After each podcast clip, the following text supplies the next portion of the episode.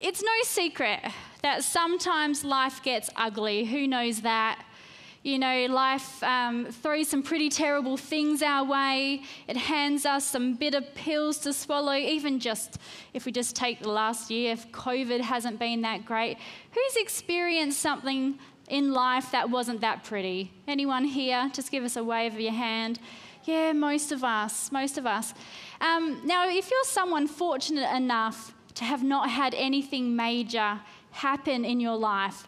I hate to be the bearer of bad news today, but the longer you live, the more likely something not so great is going to happen in your life. Now, welcome to Kerry, where we share the good news and make you all feel good about yourselves. Hopefully, that doesn't make you feel uh, too sad today. Um, but the reality is that the mo- most people will experience something ugly in their life. Um, as Forrest Gump says, stuff happens. But what I want to talk to you about today is how do we stay pretty even when life is ugly? How do we stay pretty when life gets ugly? Because if you are anything like me, that is human, um, then sometimes when life gets ugly, we get ugly. Um, we can become bitter, we can become angry, we can, can become negative, and it does not look pretty anymore. Anyone know what I'm talking about? Anyone want to be honest today? Yeah, just me. Okay. Oh, thank you, Nikki. Yes, me and Nikki, we're honest. Um, sometimes that happens. We get we get ugly. Um, but I want to tell you that it is possible that we could remain beautiful even in the midst of things that we're facing. I believe it is possible, and I have seen some people do it with such grace. And I'm, I'm sure you've, uh, you know someone like that too, where life has thrown them more than just a couple of lemons. It's just picked up the whole lemon tree and just thrown the whole thing at them. And they have every reason to lose their stuff. But somehow they have stayed calm and positive and just beautiful, even though life has gotten really ugly. And so, the title of my message today is God has a plan. And my prayer is that by the end of our time together, you will see and understand that there is incredible life changing power that is unleashed on your life when you simply, stubbornly hold on to the fact that God has a plan. Now, even when you look at life and you see pretty much everything that's not nailed down blowing in the wind. Even some things that used to be nailed down is also now blowing in the wind. When you tap into this life changing kind of faith and, and resolve, you will be able to see that even here, God has a plan, and that, and that will help you to stay beautiful even when life is ugly. So help me encourage someone near you this morning. Would you turn to the person next to you or behind you, look them in the eyes, and tell them, God has a plan? All right, now turn to your second choice and say, God has a plan for you too. Awesome. And now let's all look up this way, and I want us just to all say that out really loud together. You ready? One, two, three. God has a plan. Beautiful. I hope that now you're feeling a little bit encouraged already. Now, there is nowhere that I can think of in Scripture that we see this more vividly than in the Old Testament book of Ruth. Now, Ruth is the name of the book, it's her name, but Ruth didn't write it. And we don't really know who wrote it. Some people think that Samuel did. He's the prophet who anointed David to be king, but we don't know for sure. Uh, we do know that it was written roughly 1300 to 1000 BC, concurrently to the book of Judges. So the Old Testament book of Judges plays out, and in the midst um, of that somewhere, somewhere we, we don't know exactly where, but it's the book of Ruth, and it's kind of like a parallel stream to what's happening in the book of Judges. But it is one of two books in the Bible that is named after a woman. The other one is Esther, awesome, Queen Esther. And it's also significant because it is the only book of the Bible that is named after someone who is a Gentile. So, in other words, Ruth was not a Jew. And so that's significant. And for all of those reasons, and many, many more, um, it, it is significant. And so it's one of the most cherished beautiful books of the Bible, and it just touches your heart the same way that when you watch a Disney movie touches your heart.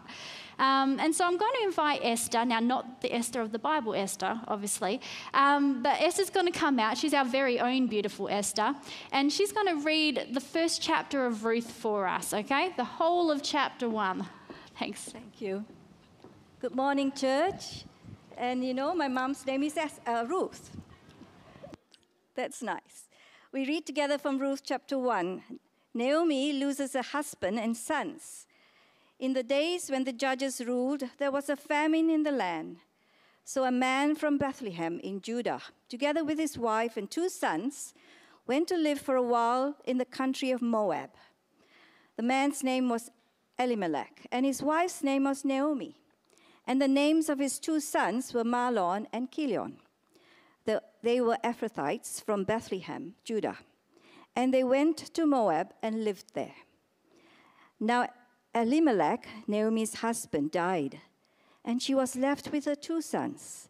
They married Moabite women, one named Orpah and the other Ruth. After they had lived there about, two, uh, about 10 years, both Mahlon and Chilion also died. And Naomi was left without her two sons and a husband. Naomi and Ruth returned to Bethlehem. Verse 6. When Naomi heard in Moab that the Lord had come to the aid of his people, providing food for them, she and her daughters in law prepared to return home from there. With her two daughters in law, she left the place where she had been living and set out on the road that would take them back to the land of Judah. Then Naomi said to her two daughters in law, Go back, each of you, to your mother's home and may the Lord show you kindness as you have shown kindness to your dead husbands and to me. May the Lord grant that each of you will find rest in the home of another husband. Then she kissed them goodbye, and they wept loudly and said to, the, and said to her, We will go back with you to your people. But Naomi said, Return home, my daughters. Why would you come with me? Am I going to have any more sons? Who could become your husbands? Return home, my daughters. I, have, I am too old to have another husband. Even if I thought there would be still hope for me, even if I had a husband tonight and then gave birth to sons, would you wait until they grew up? Would you remain unmarried for them? No, my daughters. It is more bitter for me than for you, because the Lord's hand has turned against me. At this, they wept aloud again.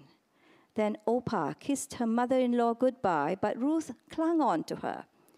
Look, said Naomi, your sister in law is going back to her people and her gods. Go back with her. But Ruth replied, Don't urge me to leave you or to turn back from you. Where you go, I will go.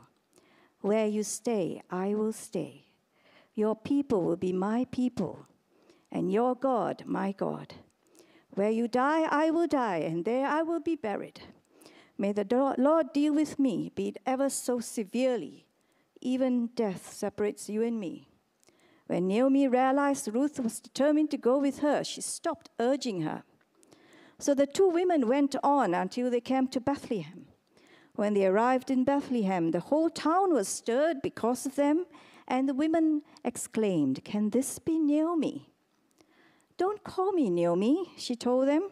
Call me Mara, because the Almighty has made my life very bitter. I went away full, but the Lord has brought me back empty. Why call me Naomi?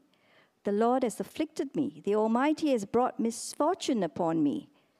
So Naomi returned from Moab, accompanied by Ruth the Moabite, her daughter in law, arriving in Bethlehem as the barley harvest was beginning.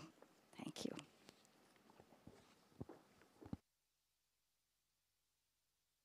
Thank you, Esther. Now, I recommend that you go home and you read chapter 2, 3, and 4, which is the whole entire um, book of Ruth, because we are going to touch on a few things from the other chapters. But even just reading this, when we read this story, we sense a severe emotional tone to it all, don't we? It's stark, and we're given a whole decade of pain and difficulty before there's even one line of dialogue. It's just one burst of pain after another. Bam, this happened. Bam, that happened. Bam, this happened. And we can feel it. Uh, we know to be moved for them, we know to care about them.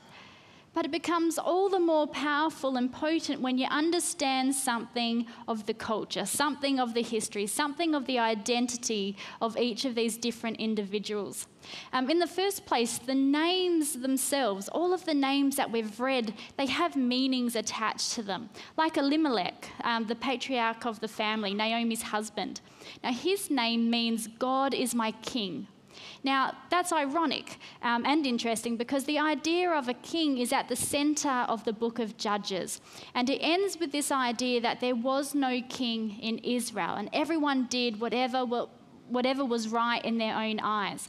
It was a time when the nation had turned away from God, and so therefore they had no king. God was supposed to be the king of his people and be their leader, and they were supposed to follow him. Uh, it was a theocracy, which was different from any other culture, any other kingdom on the face of the earth. They were led by God.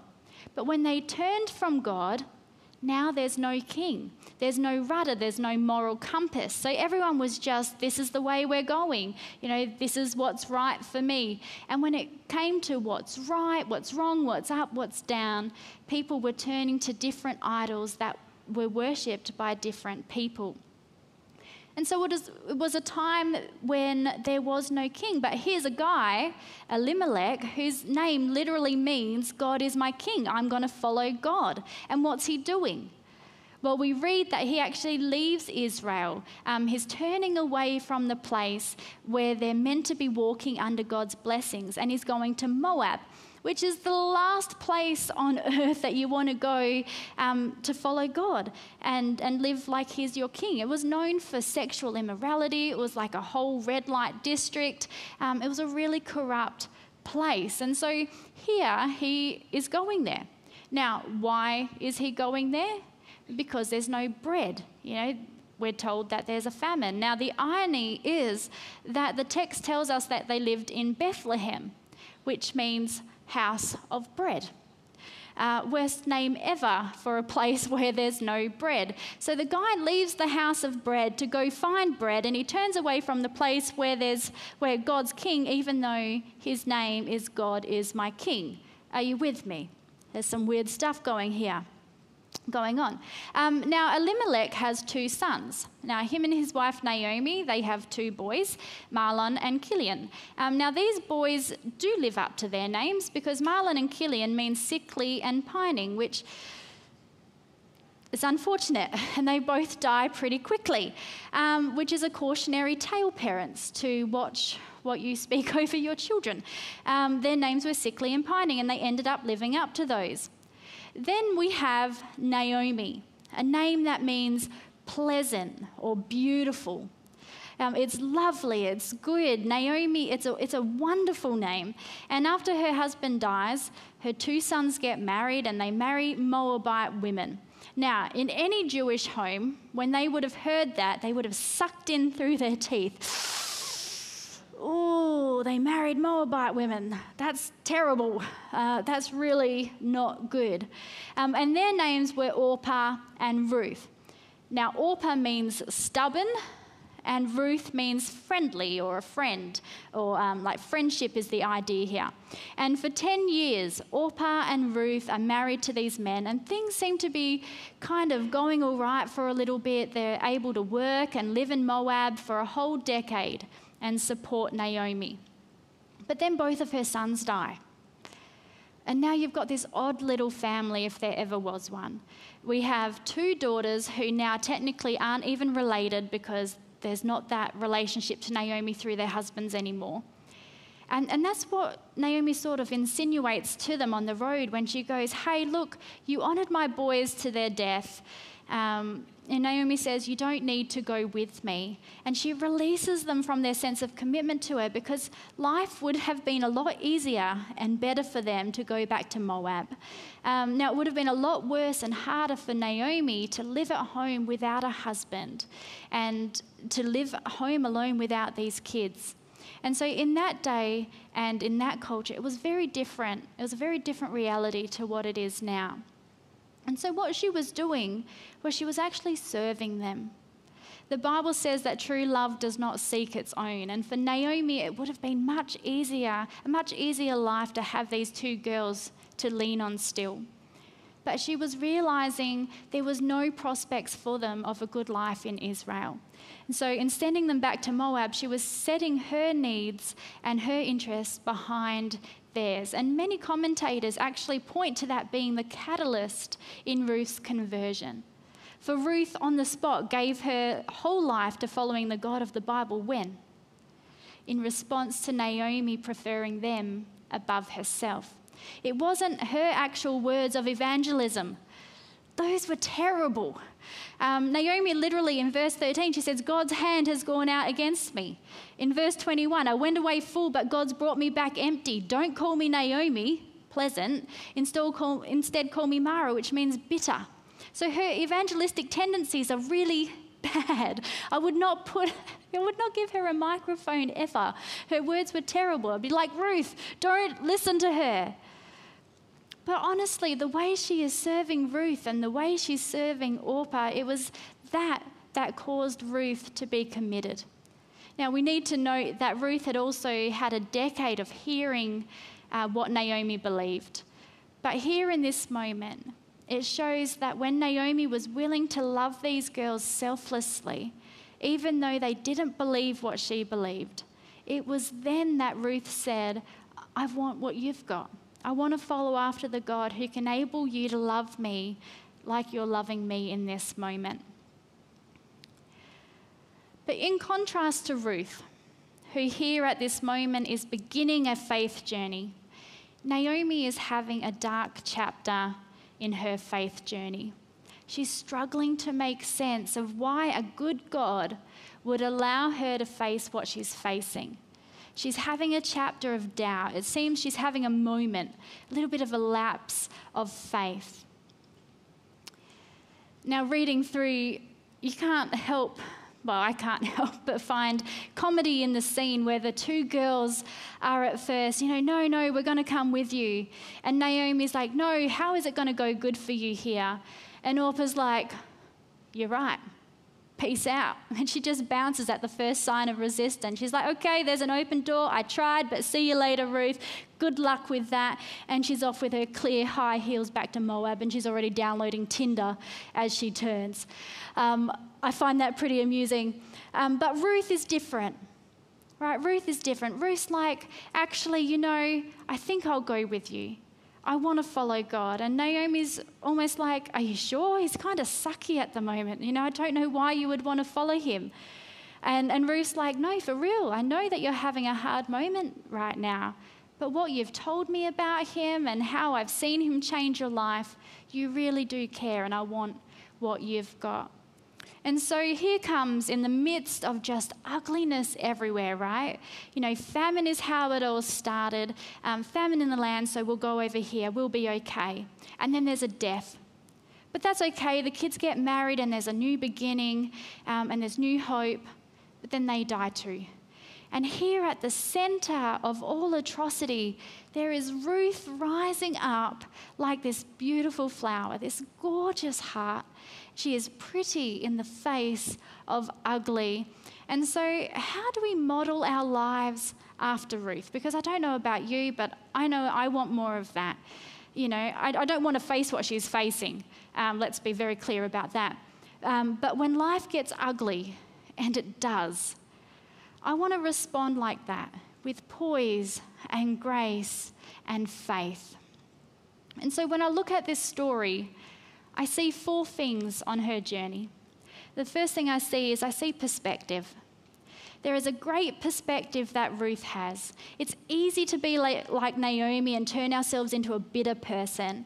It's easy to just see that there's no way, you know, we're going to make it through this, and, and then we make foolish decisions, and those things compound. But to instead be like Ruth and go, hold on a second. Where you go, I will go. Your God, my God. Where you die, that's where I'll be buried.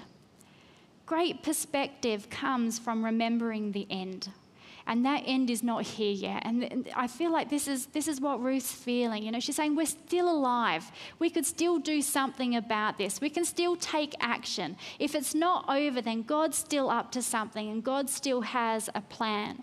And so I think we can learn from Ruth the power of perspective. Number two, I see in her a great example of loyalty. Now, a loyalty that is just stunning. You I mean, her name is friendship, and, and she lives up to that. And she did not change her name from loyalty to disloyalty in a difficult moment. Now, in this story, there is nothing that Naomi can do for her, no blessing Naomi can give her. But Ruth is in it to see what she can bring to Naomi, not get from her. And she was just so loyal to her friend. And then, even though she's only been a Christian for like 15 minutes, she's loyal to God. She made a decision, and that's it. She's not getting talked out of this thing. And Naomi tried to talk her out of it. And, you know, like I said, with some of the worst evangelism I've ever seen in my life, um, Naomi was like, God's been terrible to me. But Ruth's like, I want to follow him. Naomi says, You probably shouldn't. I'm changing my name to bitter because that's all God does. If you follow him, you'll get bitter too. You know, we wouldn't make Naomi a welcomer. You know what I'm saying? You know, we'd probably go, you know, we're going to put you in the back office to serve. You know, it looks like you've got the gift of administration. Um, I don't know, but we're not putting you on the front lines. Um, but Ruth, she is loyal. And as you read through the rest of Ruth, you will see a couple of other things. Now, there's a bit of a spoiler alert. These two come from reading the following chapters. But the third thing you'll see in Ruth is ambition there's ambition and there's some drive in her. Now, there is some truth to the statement that fortune favors the bold. And I, I really believe there was a boldness to Ruth. There was a gutsy faith to Ruth, and she was willing to take difficult steps to do things, to just keep showing up, so to speak. So, for example, they get back home. And Naomi is like, now I'm bitter and everything's horrible and I'm going to go cry somewhere. But what does Ruth say? In Ruth 2 2, she says, Hey, let me go to the fields and pick up the leftover grain behind anyone in whose eyes I find favor. In other words, I'm going to go out there and I'm going to look for something. I'm going to go out there and I'm going to try and I'm going to try to get a job. Um, and I'm going to go out there and I'm going to put myself out there and see what could happen. You know, she wasn't willing to just sit back at home and hope someone brings a blessing to her, that someone shows up and rescues them. She says, I'm praying for this, but you know what I'm going to do? If my prayer is answered, it's going to find me out there trying. It's going to find me taking initiative. And then it says, as it turned out, she found herself working in a field belonging to Boaz, who was from the clan of Elimelech. Who was Elimelech? Naomi's husband. Uh, now, this is basically the perfect person in every way to find, uh, to own the field that she would end up in. And it happened because Ruth said, I'm going to go out there and try. I believe that God has a plan, and so I'm going to go and try, and maybe I'll find favor. Can I encourage you today? If you feel like life is ugly for you right now, things aren't going your way. Maybe the last couple of times you tried a business or you tried to apply for a job or to get into a particular school, maybe it didn't work out. Maybe there are things that are just not in your control. I want to say, let's not get bitter. Let's not get jaded. Let's pray and try again. Let's believe that God has a plan and let's get out there into the field. Let's try again and let's believe that we'll find favor like Ruth. Now, as a result, Ruth's story became one of nobility. Now, what do I mean? I mean, Boaz and Ruth, they get married and they have a baby. Now, this is Ruth 4, verse 13. So Boaz took Ruth and she became his wife. When he made love to her, the Lord enabled her to conceive and she gave birth to a son. In verse 17, they named him Obed. He was the father of Jesse, the father of, J- of David. And so now here's King David, who anytime he would talk about his great great grandma, he was talking about Ruth. Okay, but that's not all because David had sons, and David's sons had sons, and David's sons' sons' sons had sons. And in Matthew chapter 1, we get this beautiful little list in the New Testament, and it's a record of the genealogy of Jesus, who is the son of David for sure, who is also the son of Abraham. But notice when it's telling all the records, verse 5 says, Salmon was the father of Boaz, whose mother was Rahab, Boaz the father of Abed, whose mother was who? Was Ruth. So Jesus Christ Himself, while He walked on this earth, thought back lovingly to His great, great, great, great, great, great, great, great grandma, Ruth.